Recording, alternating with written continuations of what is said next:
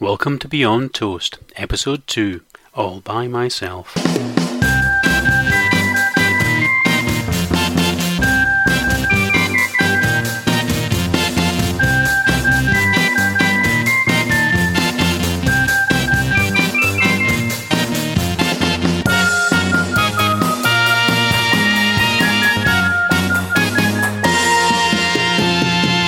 Welcome to this week's episode of Beyond Toast.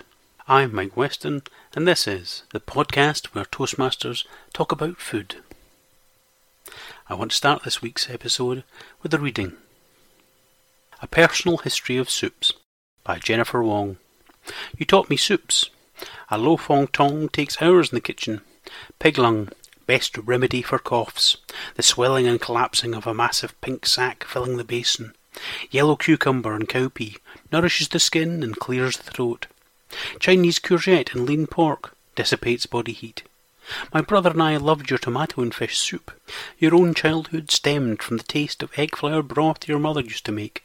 Coming home, a bubbling clay pot, steam rising from the lid raised by wooden chopsticks, the juicy cartilage between the softened bones. The butcher in England hasn't a clue if you ask for a soup bone. Say that again? The only one I can make nowadays is chicken and carrot, even without fresh lo gai. You said that every Chinese woman must know how to make soups to catch a good husband. Except that Alex has never cared, because he is a European vegetarian. The hot and sour soup they have here, even in Royal China, is not half as good. It should have been seven ingredients. You can't call it hot and sour without a wooden ear and pig's blood. Not authentic enough. I remember the milky white perfection of golden carp soup in our family haunt, the Quailian restaurant. You kept reminding me to make more soups for myself, to build up my immune system, and also for beauty. Last time I called to say I cannot find the green carrots. They don't grow here. Each year I think of going back because of the soup. I think that's a lovely piece of writing that brings together what food and family mean to us and how they are so strongly linked together in our minds. And that great evocation of family makes me wonder if last week I was a little bit hard on my west coast of Scotland upbringing. I mean, it wasn't as if there wasn't the opportunity to eat some exciting foods. There were the ubiquitous Chinese and Indian restaurants all across town. And it wasn't as if my parents hadn't given me the, the best start in life. As a young child, I was babysat by an Indian family who introduced me to spicy snacks that I developed a real taste for. And my parents' cooking was quite adventurous for the decade, ignoring the 70s horror that was prawn cocktails served in a hot avocado. So, on further reflection, I can't help feel that Perhaps it was my childish palate that was to blame more than my particular circumstances. And this would have been brought into sharp focus, as the first year I spent in halls, all I could really afford to eat was the institutional fare served at the cafeteria. And that was bland, bland, bland boiled chicken or a burger. So after a year of that, I think I would have been in the mood for any sensation, and therefore a pizza would have been manna from heaven. Now, in the last episode, I mentioned that I'd been a Toastmaster for 12 years on and off. You might imagine, therefore, that I've probably made a DTM twice over, but that couldn't be further from the case. I think I'd be lucky if I'd officially completed more than a handful of speeches, but I must have given hundreds of speeches or presentations over that time. I think this stems from the fact that I initially got involved with Toastmasters because I was helping a colleague. They had wanted to improve their presentation skills but didn't want to go to a meeting on their own. So I tagged along to offer moral support and then I saw the, the benefit and the value and the friendliness that the Toastmasters offered. And I got hooked. So I spent the next years helping people with their best man speech or giving away their daughters or preparing for an important presentation at work or really honing that business pitch and really felt good about doing that. I even helped set up a club when I moved away from my first club. But as time passed, work commitments grew and I had less and less time for Toastmasters and just drifted away. And sadly, Toastmasters wasn't the only thing I drifted away from. I think I eventually stopped doing so many of the things I loved, and whatever time I had was either spent at work or in some distraction from the growing sense of unease and joylessness I felt in life. These feelings eventually came to a head, and after a particularly debilitating depressive episode, I realised that I had to turn my life around. I had to re engage with the things that had brought me joy and, and times where I felt I was doing something useful. So I came back to Toastmasters, but this time not to help others, but to help myself. And I couldn't be luckier with my choice of club. In, in just the sort of eight months I've been with London Public Speakers, they've been an enormously friendly and welcoming group. And hopefully you might have the chance to experience that too at some point. So, as we're already on the subject of memories, let's perhaps move from bitter ones to possibly more bittersweet or even tastier ones as we move into our food memory section.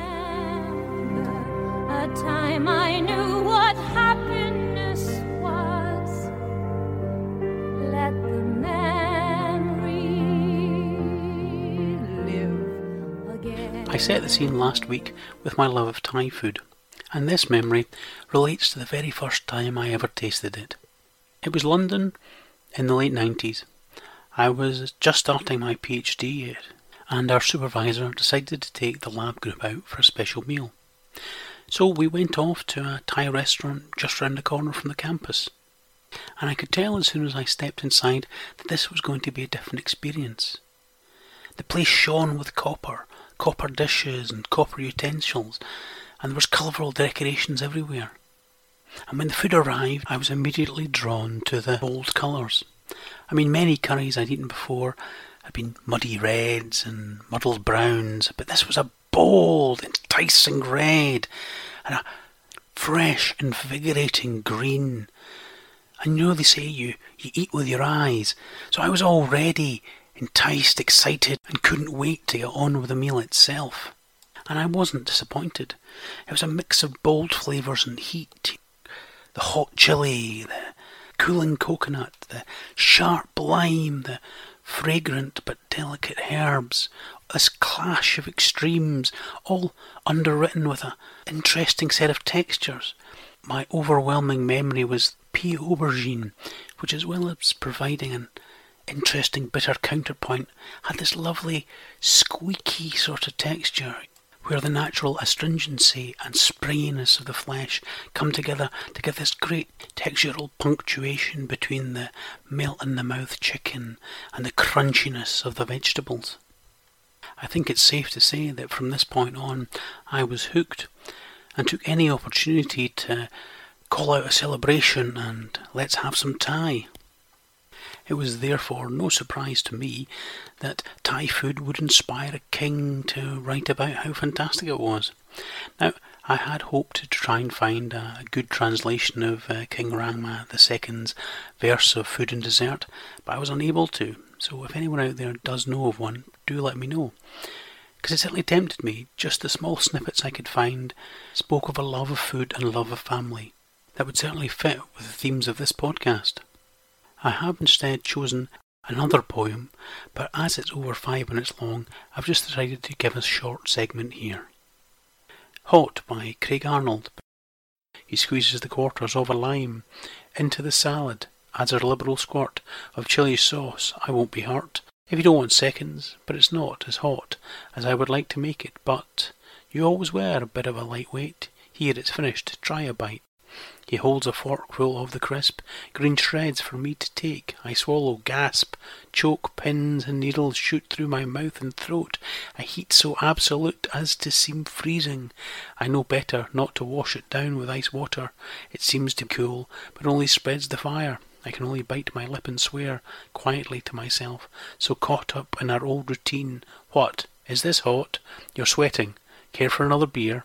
It doesn't occur to me that he's sincere, until, my eyes watering, half in rage, I open the door and find the fridge, stacked with little jars of curry paste, arranged by colours, labels faced carefully outwards, some pushed back, to make room for the beer. No milk, no take out cartons of gelatinous chow mein, no pickles rotting in green brine, not even a jar of mouldy mayonnaise.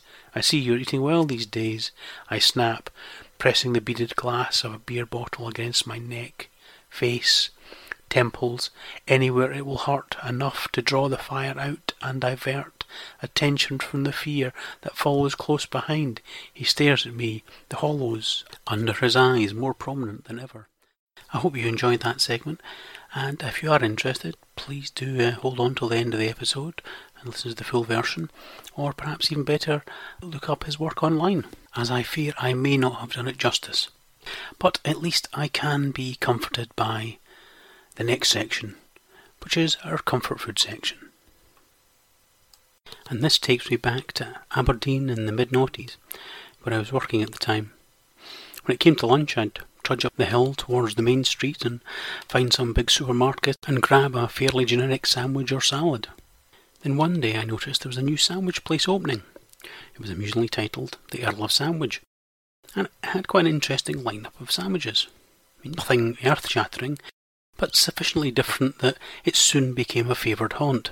I think in time I probably ate my way up and down the menu, but there was one that just never left me. It was called the Kitwich, and it was a bagel filled with ham, brie, apple, and mustard, and then toasted. Like many good things, deceptively simple, but incredibly powerful in impact. That mix of salty ham, creamy brie, crisp fresh apple, the bite of mustard, all served in a springy and chewy bagel, secured a place in my heart, and it's never really left my comfort food repertoire since. Whenever I want a boost, I just throw together a quick kitwich, sit back, relax, and try and avoid the cheese dribbling all down my beard. For that to me sums up what a sandwich should be simple, satisfying, and with a hint of danger. Much like in our next reading. Peanut Butter Sandwich by Shel Silverstein. I'll sing you a story of a silly young king who played with the world at the end of a string, but who only loved one single thing, and that was just a peanut butter sandwich. His sceptre and his royal gowns, his regal throne and golden crowns, were brown and sticky from the mounds and drippings from each peanut butter sandwich. His subjects all were silly fools, for he had passed a royal rule that all they could learn in school was how to make a peanut butter sandwich. He would not eat his sovereign steak, he scorned his soup and kingly cake, he told his courtly cook to bake an extra sticky peanut butter sandwich. And then one day he took a bite and started chewing with delight, but found his mouth was stuck quite tight from that last bite of peanut butter sandwich. His brother pulled, his sister pried, the wizard pushed, his mother cried, My boy's committing suicide from eating his last peanut butter sandwich. The dentist came, and the royal doc, the royal plumber banged and knocked, but still those jaws stayed tightly locked. Oh, darn that sticky peanut butter sandwich! The carpenter, he tried with pliers, the telephone man tried with wires, the fireman, they tried with fire, but couldn't melt that peanut butter sandwich. With ropes and pulleys, drills and coil, with steam and lubricating oil, for twenty years of tears and toil, they fought that awful peanut butter sandwich. Then all his royal subjects came, they hooked his jaws with grappling chains, and pulled both ways with might and main against that stubborn peanut butter sandwich. Each man and woman, girl and boy, put down their ploughs and pots and toys, and pulled until crack, oh joy! They broke right through that peanut butter sandwich. A puff of dust, a screech, a squeak, the king's jaws opened with a creak, and then, in voice so faint and weak, the first words that they heard him speak were, How about a peanut butter sandwich? I think we can all agree that life's too short for a safe sandwich. But something there's always time for is Mike's Eat of the Week. One small upside of the lockdown has been it has allowed lots more time for baking. However, a sudden avalanche of breads and cakes and sweets has meant that we are in great danger of what my partner and I are calling pandemic podge. So I had been looking for a baking project that would allow me to create a main meal and not some additional temptation. And so this week I've been trying to make steamed buns or pao. If you're familiar with them, you'll know that they tend to be white, soft and fluffy and with a delicious filling. I managed to get my hands on a treasured family recipe of my partner's, and while my beige, dumpy offerings might have fallen short of the target, they were still pretty tasty. So, one out of three ain't bad, as Meat Loaf might say if pushed for comment. As the family recipe is not mine to divulge, I'll instead put a link to a site that helped me get subsequent batches closer to that white, soft and fluffy ideal. Although now that I'm on my fourth or fifth batch, I do wonder if the original concept of a healthier option might have got lost somewhere along the way. And while we're on the subject of things that are lost, it's now time to return to the fantasy meal for four.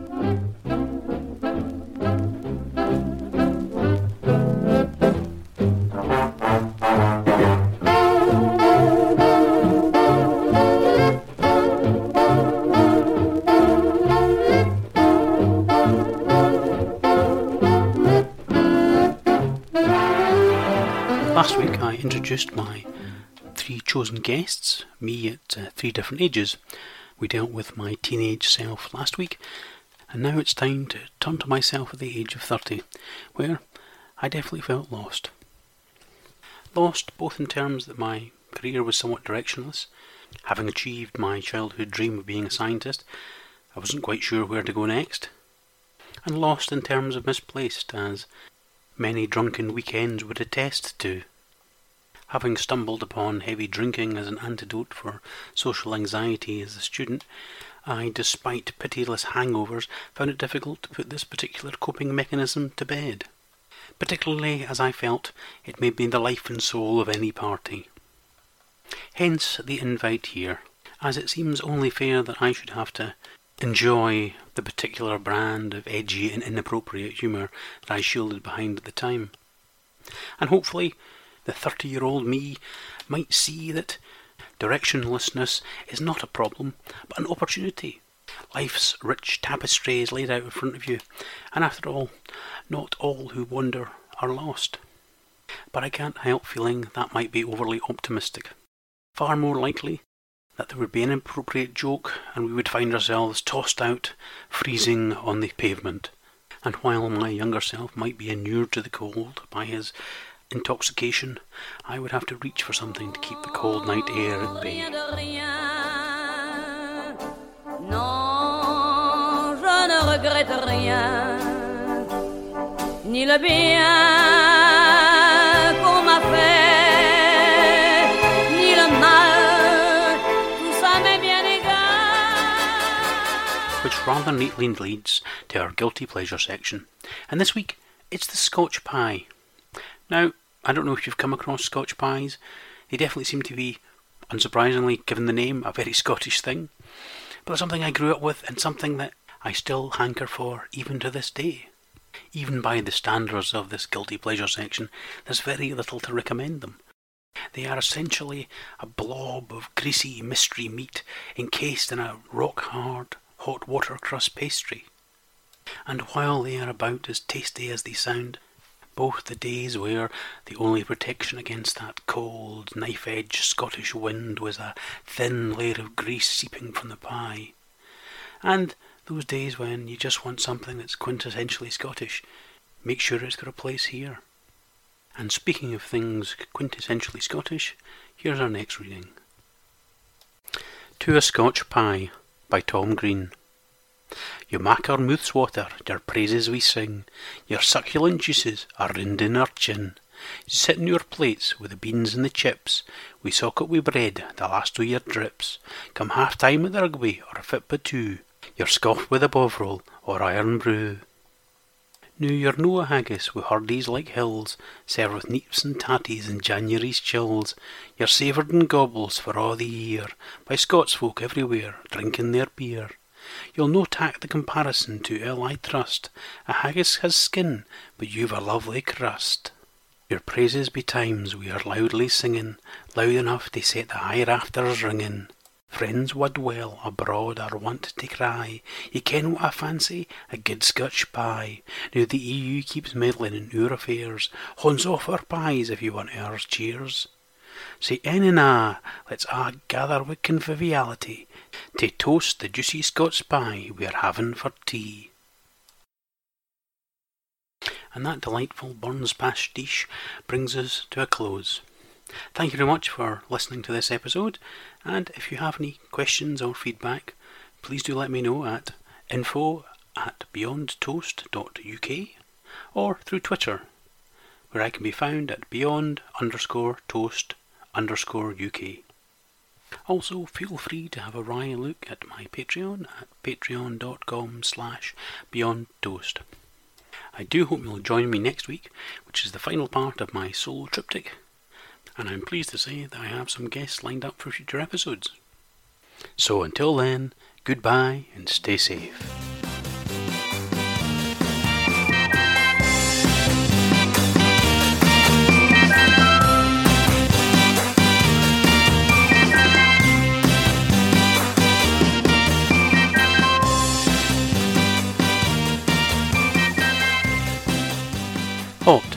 By Craig Arnold. I'm cooking Thai, you bring the beer. The same order, although it's been a year. Friendships based on food are rarely stable. We should have left ours at the table. Where it began and went to seed, that appetite we shared, based less in need than boredom. Always at the cheapest restaurants, Thai Szechuan, taking our chance with the gangs and salmonella. What was hot? The five-starred curries, the penciled out entrees, the first to break a sweat, would leave the tip. I raise the knocker, let it fall, once, twice, and when the door is opened, I can't absorb at first what happened. Face loosened a notch, eyes with the gloss of a fever left to run its course.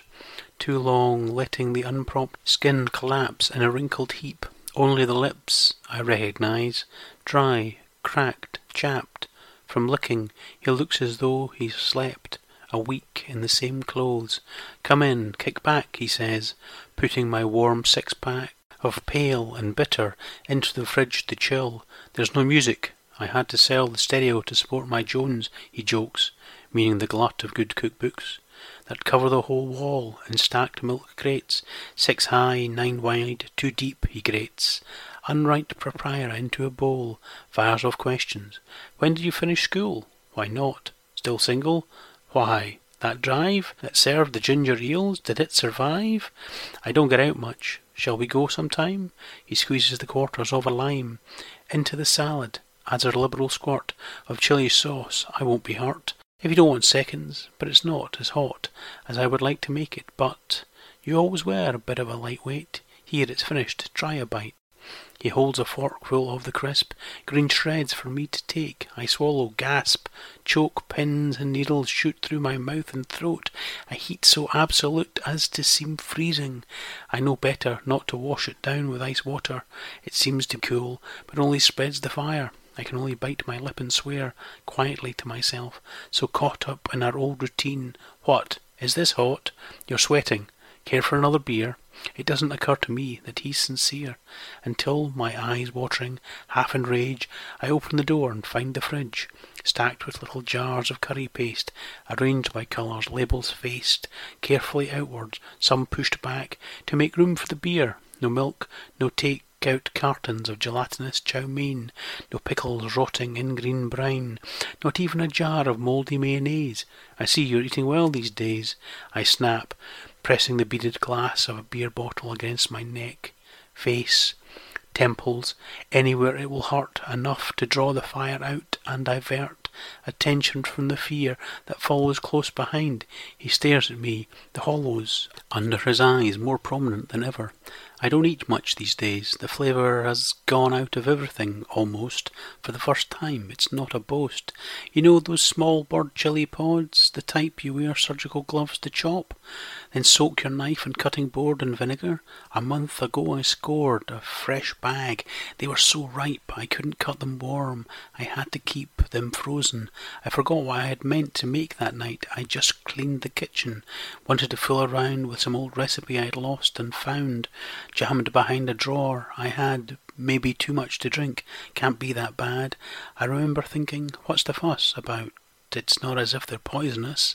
Those peppers, I ate them raw, a big fistful, shoved them into my mouth, swallowed whole, and more and more. It wasn't hard. You hear of people getting their eyes charred to cinders staring into an eclipse. He speaks so quickly, one of his lips has cracked, leaks a little blood along his chin. I never understood. I tried to speak, to offer some small shocked rejoinder, but my mouth is numb, tingling, hurts to move. I called in sick. Next morning, said I'd like to take time off. She thinks I've hit the bottle. The high those peppers gave me is more subtle. I'm lucid. I remember my full name, my parents' birthdays, how to win a game of chess in seven moves, why which and that mean different things, but what we eat, why, what it means, it's all been explained. Take this curry, this fine-tuned balance of humours, coconut liqueur thinned by broth, sour pulp of tamarind, cut through by salt, set off by fragrant galangal, ginger, basil, cilantro, mint, the warp and woof of textures, aubergines that barely hold their shape, snap beans, heaped on jasmine, basmati rice. It's all a lie, all of it, pretext, artifice, ornament, sugar coating, for he stops, expressing heat from every pore of his full face, unable to give vent to any more, and sits silent a whole minute. You understand? Of course, I tell him as he takes my hand. I can't but help notice the strength his grip has lost as he lifts it to his lip, presses it for a second, the torn flesh as soft, as tenuous as ash, not in the least harsh or rough, wreck of a mouth that couldn't say enough.